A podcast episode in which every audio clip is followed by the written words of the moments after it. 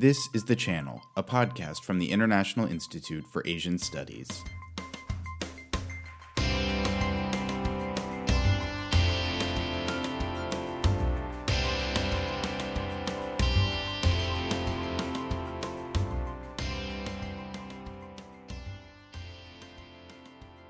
Welcome to the channel. I'm your host, Benjamin Linder.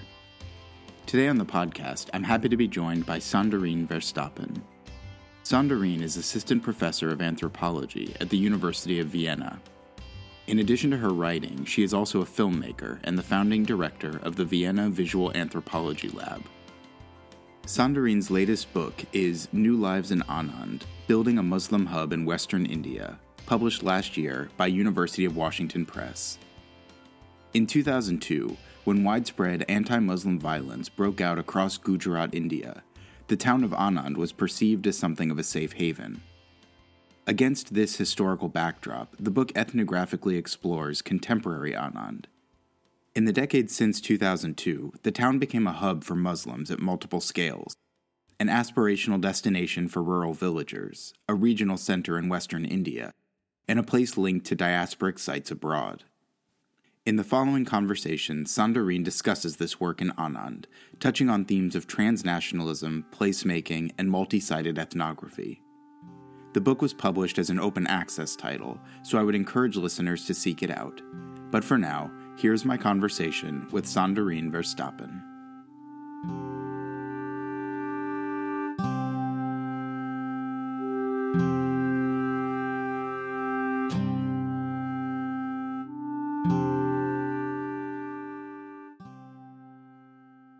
Sanderien Verstappen, thank you so much for joining me on the channel today to talk about your new book, New Lives in Anand Building a Muslim Hub in Western India.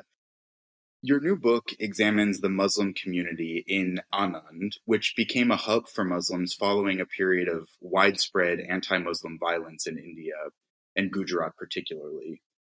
We're going to get into some of the details in just a little bit, but how did you first come to this field site and to this project? How does it fit within your broader academic work? Yeah, hi Benjamin, nice to meet you and thank you for having me. I am a social and visual anthropologist and I've worked on quite a yeah, wide range of topics. Uh, migration and mobility has been an emphasis. I've also worked on film and visual anthropology. And through my research in India, I've often worked on issues of urban development, um, residential segregation, and the politics of community and caste. So yeah, that's quite a diverse uh, range of topics. But if you ask me really what the underlying driver is, it's always in some way or another looked at patterns of in and exclusion, or maybe more broadly, social inequality. And yeah, as an anthropologist, I address these kind of topics ethnographically, so always from a people perspective, and also transnationally.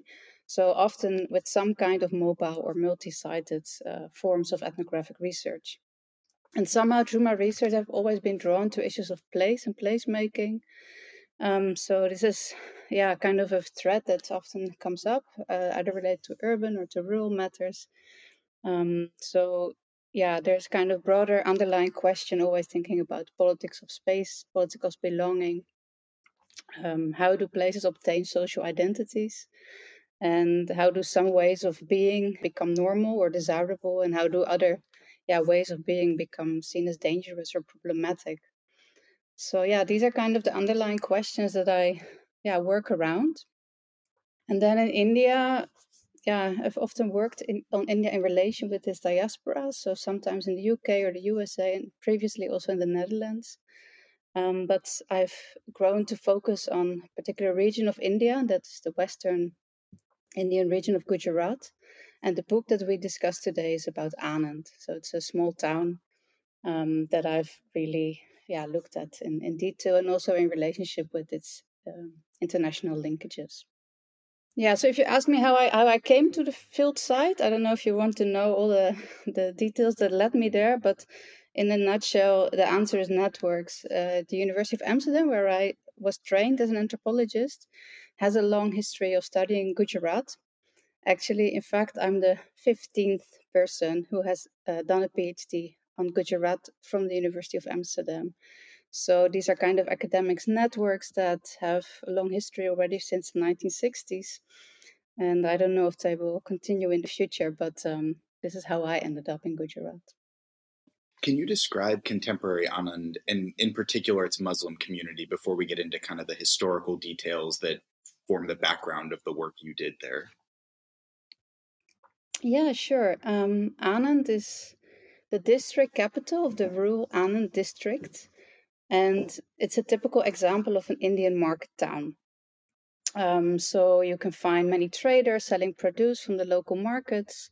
You can find everyday people from the surrounding villages traveling there to work or to, to do business or shopping or to go to school and to get access to government offices. So, yeah, it's a kind of rural center, you can say.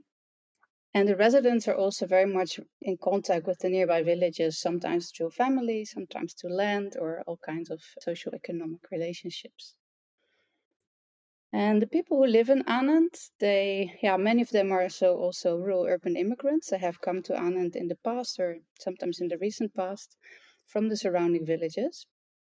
And so, yeah, I think of them as kind of small town people. They think of themselves as better off than their family members in the villages. They are the lucky ones who have been able to move uh, upward and, and to the to the city, to the nearest city but they think of themselves also as less urbanized than their relatives in, for example, Ahmedabad or Bombay, who, who are uh, living in much more uh, expensive houses. Uh, the, the, living conditions in such big cities are yeah, much more uh, inaccessible. So, yeah, you can say it's a typical small town in a provincial region of India.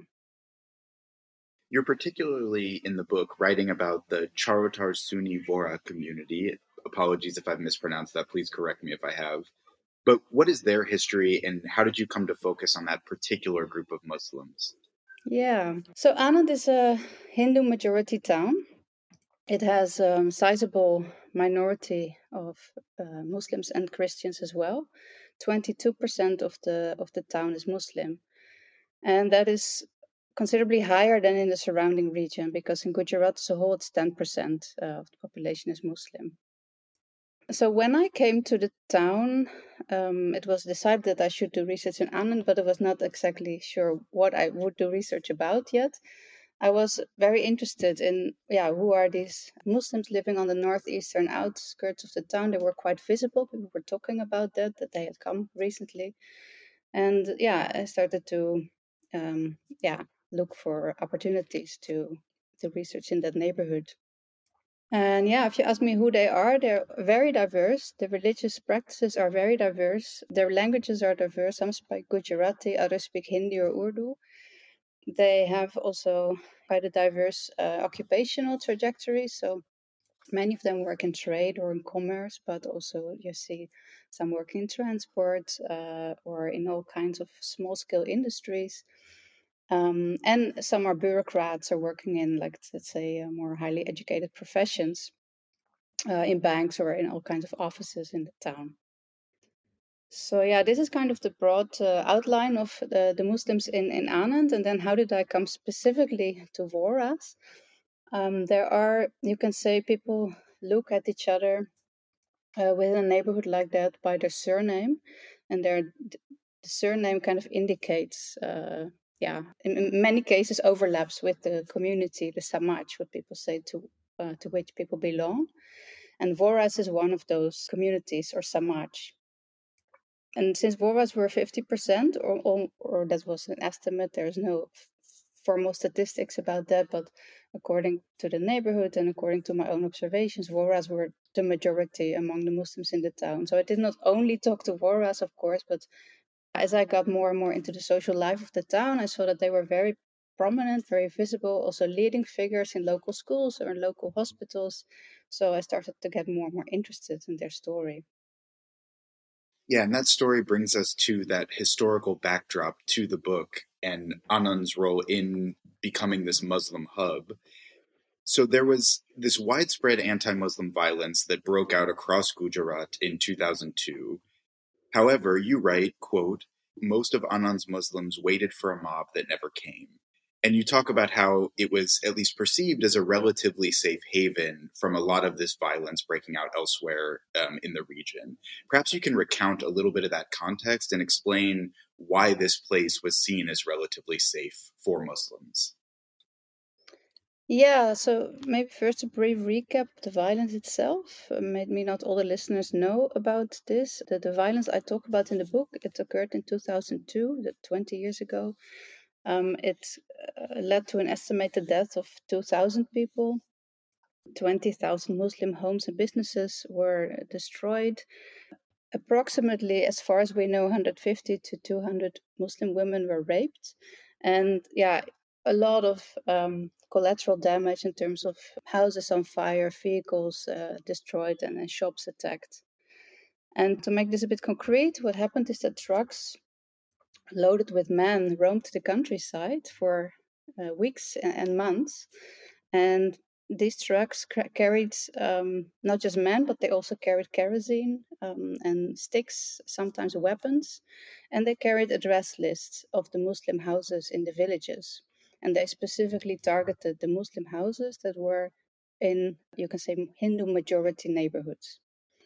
So, yeah, for of course, many people, this was a watershed moment. It, it, some communal violence had happened before in nearby cities, but not like this in, in the rural villages. So it was a very, um, when I was there, in I started my research in 2010, it was still very much uh, visible and, and many people were still talking about it.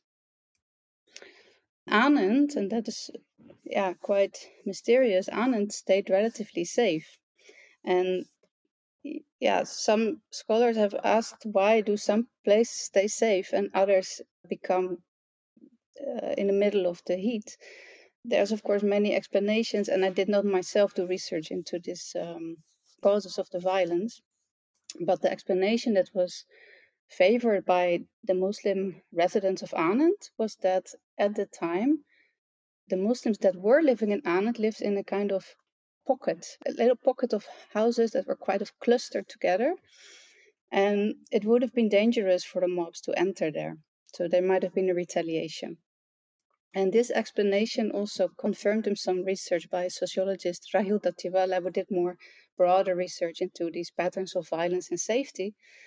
And so, yeah, I can't confirm what happened because I wasn't there and I didn't read research into that. But this is the explanation that people give, and also is confirmed by the fact that there were some Muslims in Anand that were attacked at the time, but they were all living in Hindu majority uh, area. So the idea that living together brings safety really settled in at that time. Moving forward, how did this exceptional calm in Anand during that 2002 violence transformed the town in the decades since then, which really gets us up to speed with where your project picks up. Yeah, so that was my contribution to really look into the long term consequences. And I did that, yeah, in the 10, 15 years after 2002, uh, up till 2020, when I was still in contact with people while I was finishing the book. Yeah, so what happened is that many people believed that it was safe to live in Anand and to live among other Muslims. And so the number of Muslims doubled in the 10 years after the violence. Uh, the town really grew, uh, that part where the Muslims settled grew. And the influx of Muslims, you can trace it also in the Indian census, that the, the, the, population of Muslims really grew significantly in that time, cannot be explained by general urbanization patterns. Of course, other people also moved to a nearby city from the nearby villages, but Muslims moved much faster and yeah, so it led to particular changes in terms of the built environment, but also in terms of social relationships that had to be reconfigured and new livelihoods that had to be built up, etc., etc. So, in the book, you're really careful to challenge ideas that marginalization is kind of the key to understanding a place like Anand. And you resist the temptation to define that community in terms of estrangement or ghettoization, all these sorts of negative characterizations. Instead, you write, quote, Center and hub are apt terms to describe a neighborhood that is turned into a focal point of urban, rural urban, and transnational connectivity. End quote. So, beyond being a safe haven or an enclave against communal violence, how has Anand also become this kind of focal point or hub at multiple scales. You're right. It's a very important, um, yeah, conceptual point that I make. How do we describe a neighborhood like that? And I appreciate very much all the scholarship that has been done that really describes and, and tries to measure the marginalization of Muslims in India and, and, and their residential segregation. But I do critique some of the terms that have become very dominant in this discussion. And one of these terms is the term of the ghetto. I'm not the only one who critiques that term. There have been other critiques. Uh, one of the like advantages is that it draws relationships between for example, you can think comparatively about the Jewish ghettos in Europe or the black ghettos in the United States, and that helps you to kind of think about the kind of processes that might be at stake comparatively. But there are also problems with the term, and for me, the main problem was that people did not know the term, did not use the term, and when I explained how it was used in academic or yeah journalistic literature, they also did not recognize that at all, the associations of the term. So yeah, I was challenged to think how can I actually describe this neighborhood and in terms that make sense to its residents. And so I came up with this notion of hub or center as an alternative. And I say center because for two reasons. Main first reason is that for Muslims of Anand, it is not a peripheral area. It is actually the center of the town. So within the town, they do not also have a special name for the neighborhood. They just say Anand, and that is where they live. And there's no need to differentiate the, let's say, the urban core of Anand from the place where Muslims live. So in that sense, it's an urban center for them. It's also central to the meaning of the town. And it's also a regional center for many of the people who came to Anand. As I said, they maintain linkages with the villages, but also for people still living in the village, they have become very much interested in Anand. They see Anand as a place to move towards maybe in the future. They see Anand also as a place of aspiration where modernity is maybe happening, where uh, modern lifestyles become accessible, where different cultural practices can be observed or can be participated in. So it is a classic story about rural urban um, urbanization, where in which this particular market town becomes a center for Muslims in the entire region. You mentioned that the influx of Muslims comprised basically a doubling in size by 2012 from 2002 in addition to that demographic change, Anand has also undergone a lot of spatial transformation and development and construction booms. How does that fit into this bigger story you're telling about creating a Muslim hub or a Muslim center in Western India? Yeah.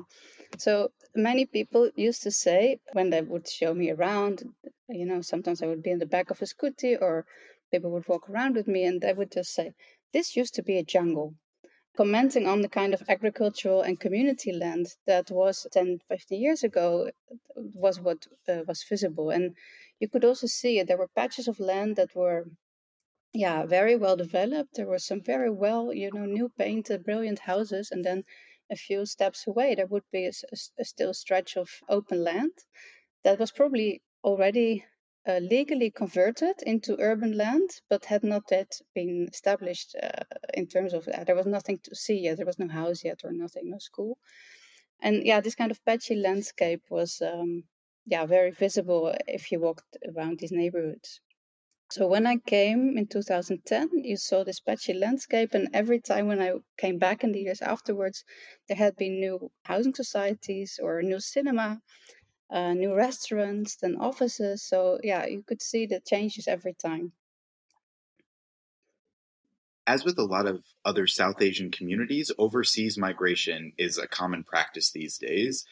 And I wonder if you could just sketch the contours of the Vora diaspora globally, because you mentioned that Anand is this place of aspiration locally. It also is kind of a regional center and a regional hub, but in some ways, it's also now part of a global story of migration. So, how does that fit into Anand's function, both materially and imaginatively, in this increasingly transnational context? Yeah, so when I say that Anand has become a center, then uh, um, it has also become a center in the sense of people feel that the transnational world is uh, very visible in Anand. And that is true for the whole town. So everywhere you go in the town, you see billboards for study abroad or visa agencies. And uh, money changers. And in December, you can find overseas Indians shopping for clothes and, and yeah, in coffee shops hanging around. So the, this is visible in the whole town. And it's also visible in the Muslim area of Anand. For Vora specifically, actually, there is not a dense migration history. It's not in comparison to many other communities in India. So the local Hindu Patidar community, for example, has a much longer and much denser history of migration, and also Muslim uh, communities living on the Gujarati coast. They have traveled overseas on boats uh, to East Africa or to the Middle East in the past. And these kind of migration histories were not there among the Voras. They were more kind of an inland community, an agricultural focused community. They were doing trade, but not overseas trade. So yeah, uh, the the people that do have, um, you know, that visit Anand, many overseas Gujarati Muslims uh, somehow entered our neighborhood, and I was able to meet them. Uh, so I started to ask, "Where are you from?" and uh, then later on, I also followed them up uh, to do research there. And so in this way, I was able to discover kind of the, the yeah, where do these people come from and when do they move there, etc. Uh, in the United States, that was one of the important migration destinations. Vora started to uh, go there around the 1960s, initially on student visa, sometimes on business or work visa, and then later through yeah systems of family reunion they kind of established themselves and there are now around estimations around 1000 voras uh, spread around the united states. And the united kingdom was also an important migration destination. Uh, many people in the neighborhood had a son who were, was studying or on temporary work visa in the uk but there were also some more settled families, around 120 Vora families who had moved there already in the 1960s, 70s, or 80s. And they had mostly come work and business visa at the time. And some, few of them had come through East Africa, um, through British colonies such as Uganda or uh, Tanganyika. So it is it is a small migration, but it is very visible in a place like Anand. And that is partly because these yeah, transnational um, yeah, linkages they they remain important for the overseas Gujarati Muslims, and some of them have actually invested in land in Anand or bought a house in Anand, and they participate in social life in this yeah growing Muslim hub. So in that sense, it is not just a regional center but also a transnational center for the Voras. Yeah, part of your research was actually conducted in the United Kingdom for this project. And this is actually one place where our research interests intersect pretty directly, although it's not actually the only place. There are many places where it overlaps. And I really appreciated your discussion of multi sited ethnography. So I just wanted to let you reflect on that a little bit. Why was it so important to add a transnational ethnographic dimension to your to your methodology for this project? Yeah, I'm happy to explain, uh, but also happy to know a little bit more about your own research. Uh, and because you say our research interests intersect, so could you tell me a, little bit? I'm curious, what what intersections did you actually see? Sure. So, I mean, I'm also trained as an anthropologist, and I worked in Kathmandu. So, my dissertation research, which was my primary project, is about a neighborhood called Thamel, which is commonly disparaged as kind of the tourist ghetto. I mean, a very different use of a term like ghetto, but it's commonly disparaged as the backpacker hub, the tourist ghetto, the sort of inauthentic part of Kathmandu. And in fact, it's a, this very important site for the production of new kinds of lifestyles, new kinds of middle class consumption, new kinds of transgressive cultural practices within Kathmandu. And then it is deeply intertwined with diasporic linkages to specifically the UK, Hong Kong, and also the United States.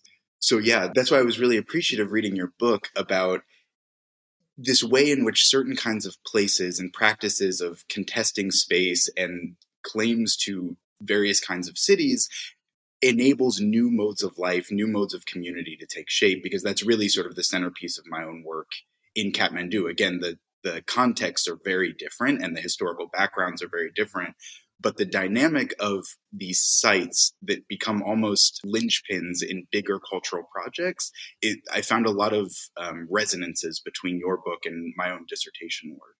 Yeah, that's very interesting. So, yeah, in terms of multi-sited research, of course, this is no longer new. It's kind of well-established practice now in anthropology to do um, multi-sited research. It comes from a long-term critique on this classic uh, forms of single-site ethnography that had the tendency to sometimes overemphasize that a society, yeah, was kind of self-contained uh, or, or separated from other societies. And anthropologists of globalization mobility have for a long time critiqued those kind of container models of society, and multi-sited model is one yeah, possible answer to, to opening up that perspective. And so, in that sense, multi sited ethnography is now quite established. But what is, I think, new or different about my research is how I really tried to combine a neighborhood study that was very much emplaced and very much grounded in the site with uh, multi-sited research in the UK as well as the U- USA eventually. And this um, really came from contacts in the neighborhood. So I lived there for almost a year. And then in that year, I met all kinds of people who live in the neighborhood, but also people who did not live there but just participated in it as visitors, or maybe as they had a house there and they only lived there in their holidays for a few months a year or even a few weeks a year. And when these people came, my neighbors were very keen on introducing me to them. Uh, because often they were high status figures in the in the neighborhood and they somehow associated me with the abroad or the international world so it was it made sense to them to introduce me and some of these visitors uh, from the UK USA and sometimes other places they were often extremely busy they had to go from one shop to the other. They had to see a lot of family members. Maybe they had to go to a doctor or a dentist. So, not all of them gave me a lot of time, and I completely understood that, of course. So, sometimes I could only speak for them uh, for half an hour to them. But some of them were quite curious and kind of enjoyed having this new person around.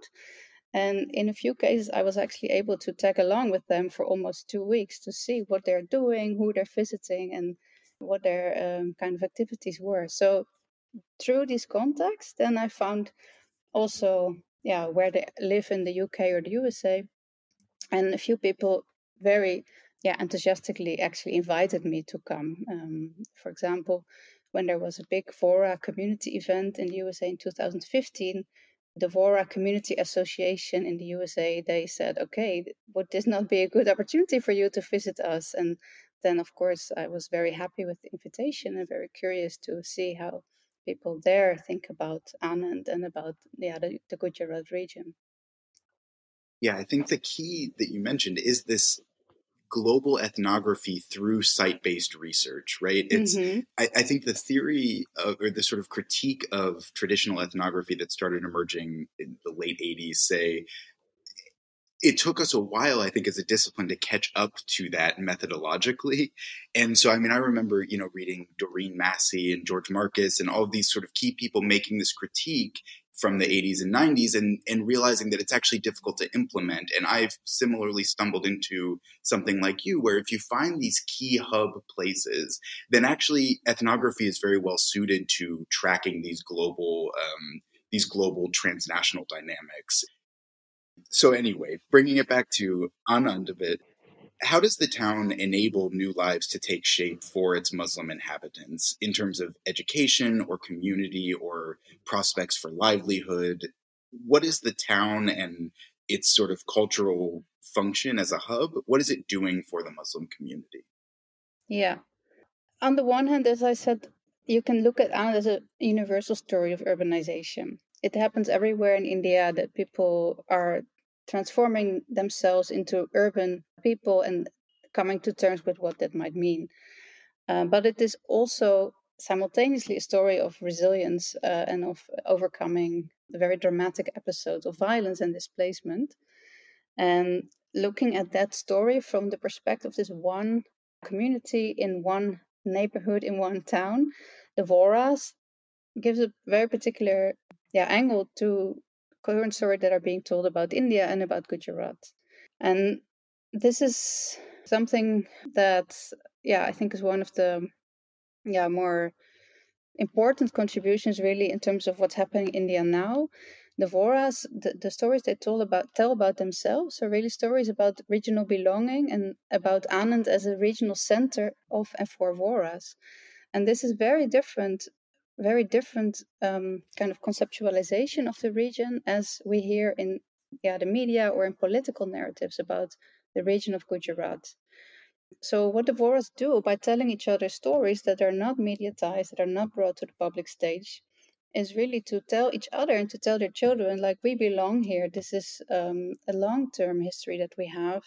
We have long term linkages with the agriculture economy, with the villages, uh, with other communities in the region, not just Muslims, but also Hindus, and particularly the Hindu Patidar community that has a lot of similarities with the Voras. And these stories sometimes also highlight, for example, the ancestry of Voras, that they are actually converted Muslims, that they have been converted from Hinduism in the past. Um, or they talk about the marriage system of the Voras that uh, indicates how certain villages are related to each other. And if you are from a certain village, that means you have a certain status in the marriage system.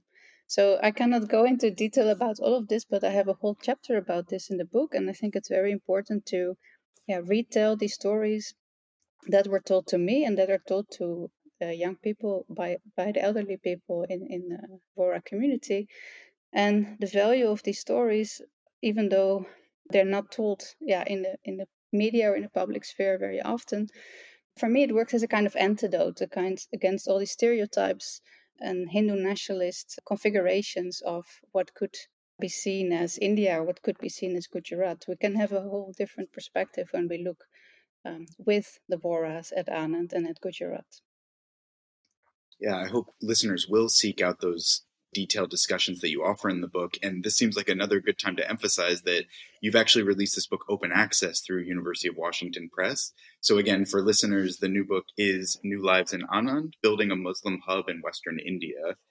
Now that the book is out, though, as by way of concluding our conversation today, what research plans do you have moving forward? Are you continuing your research with this community or have you moved on to other things? Yeah, I think um, it is time after 10 years to move on to other topics. And actually, I have started new research. I work now on the social lives of cyclists. Uh, that seems like a completely different topic. Uh, and so it also it, it, requires a lot of reading and and uh, new um, access finding and, and and discovering of new field sites etc but there is an underlying connection between the two and both are very much thinking about in both projects i'm very much thinking about questions of belonging and, and not belonging. And eh, of course for the muslims this is related to their position as a religious minority in a country that is where muslims are increasingly seen as the outsider or as yeah the even the dangerous outsider. But for cyclists there's also yeah of course in the majority of cities in the world cyclists are marginalized and so I seek out how cyclists are forming communities to make themselves more visible. Um, how do they try to contest their marginalization? How do they find ways around it? And it is still very much about the social dynamics of space and how people uh, engage with the sociality of space. And again, still very much from yeah, the perspective of marginalized uh, groups, although from a very different kind of marginalization. Great. I look forward to reading that stuff as it starts to come out and as that research continues to take shape. In the meantime, thank you so much, Sanderien Verstappen, for joining me on the channel to talk about your work in Gujarat. And again, for listeners, the new book is New Lives in Anand, Building a Muslim Hub in Western India, available open access from University of Washington Press. Sandarine, thank you so much for joining me. Thank you for having me.